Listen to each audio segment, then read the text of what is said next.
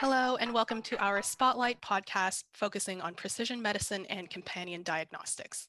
In this podcast, we hope to explore how to develop therapies that can be tailored for patients, considering individual variability in genes and environment, and allowing for more accurate treatment and prevention strategies.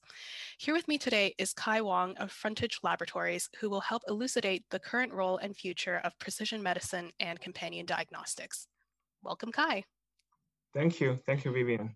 Thank you for joining us. Um, so, firstly, what are the benefits of different targeted therapeutics? So, um, there are actually several types of uh, medical oncology therapy for cancer, including the hormonal therapy, chemotherapy, and targeted therapy. So, the target therapy is also called the molecular target therapy. It is used to uh, oncology drugs to precisely locate and attack certain genes and proteins that are involved in the growth of cancer cells.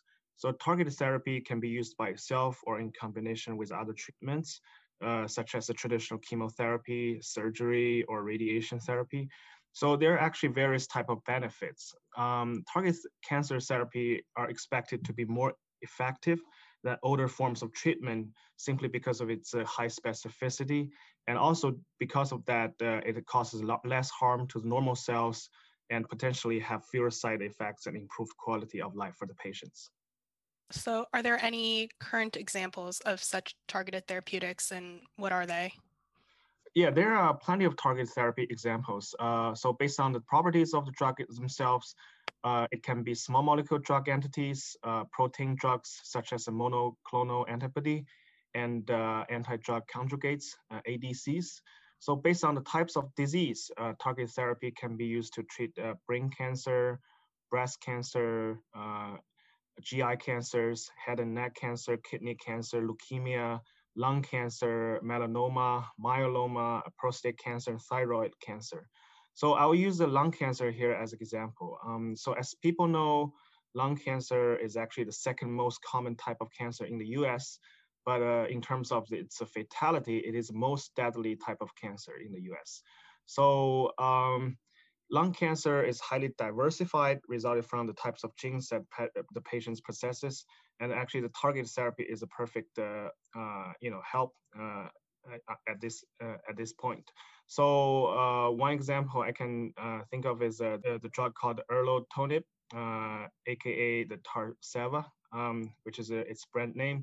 This is a small molecule with a molecular weight of 393. It is to treat the non-small cell lung cancer, uh, the NSCLC. Uh, specifically, it is used to uh, for NSCLC uh, with mutations in the epidermal growth factor receptor, EGFR, as an inhibitor. Uh, when erlotinib uh, binds to EGFR, formation of the phosphotyrosine residues in the EF, EGFR is not possible and the signal cascades are not initiated. Therefore, it just causes you know killing of these cancer cells uh, and to achieve the treatments. Are there any challenges to implementing these targeted therapeutics? Um, sure, yeah, definitely. Um, so there are actually uh, several challenges. So the first one is just like the antibiotic to the bacteria. So cancer cells can become resistant to target therapy. Uh, this highlights the importance of combining the target therapy with other traditional treatments, such as a chemo and, and radiation. So the second challenge uh, is that uh, for certain types of uh, cancers, uh, it is uh, very difficult to find the targets. this is highly related to the target structure as well as its function in the cell. So, how does precision medicine and companion diagnostics influence the drug development process? So um, precision medicine, aka the personalized medicine, uh, is actually approach used uh, using the genomic information to assist the understanding, diagnostic, and treatment of certain disease. So the doctors might also combine the genomic information with the other information, such as the environment and lifestyle of the patients to make the diagnosis and treatments. So in doing so, the patients can be divided into different groups uh, based on the predicted response to the therapy. Uh, the treatments can be more specifically tailored to an individual, and personalized medicine uh, can also be used to predict the, uh, a person's risk for a particular disease uh, based on their unique gene, genomic information.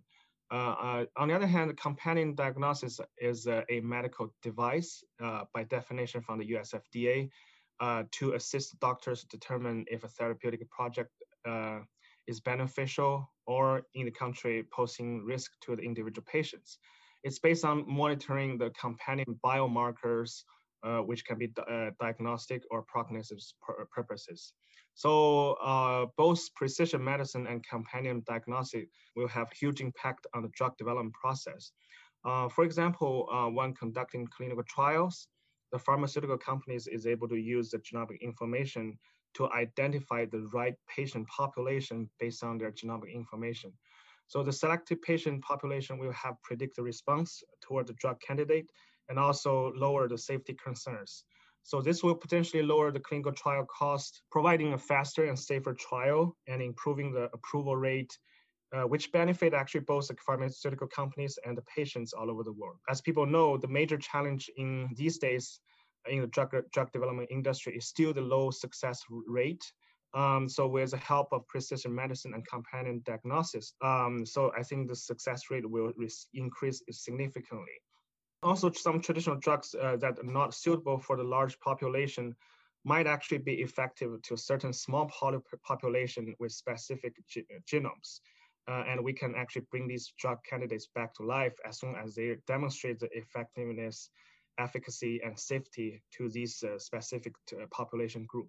So one example uh, for the companion diagnostic I can think of uh, is for Alzheimer's disease. So currently, uh, there's no cure for Alzheimer's disease, even though the pharmaceutical industry already invested billions of dollars to find a cure, yet not successful yet. So with high sensitivity platforms such as the Quanterix, Simoa, uh, MSD, uh, certain biomarker uh, related uh, to the uh, neurodegeneration, such as a neurofilament light chain, NFL, and the phospho-tau 181 to 17 to 31 um, that's uh, related to this disease may be identified and quantitated. Uh, this actually will potentially be used to uh, for the diagnosis purposes as well as patient enrichment during the clinical trials. Uh, so yeah, this actually in turn, in return, uh, help the drug development significantly.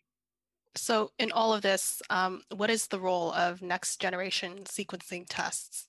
I will actually answer this question by doing a comparison between the next generation sequencing and the qPCR. Um, so next generation sequencing, uh, aka the NGS, is actually superior to other DNA sequencing instrumentations such as a qPCR, uh, in that it actually possesses super discovery power. power. So Q qPCR is only able to detect known sequence, uh, and when processing the samples, it can only pick up one sequence at, at a time.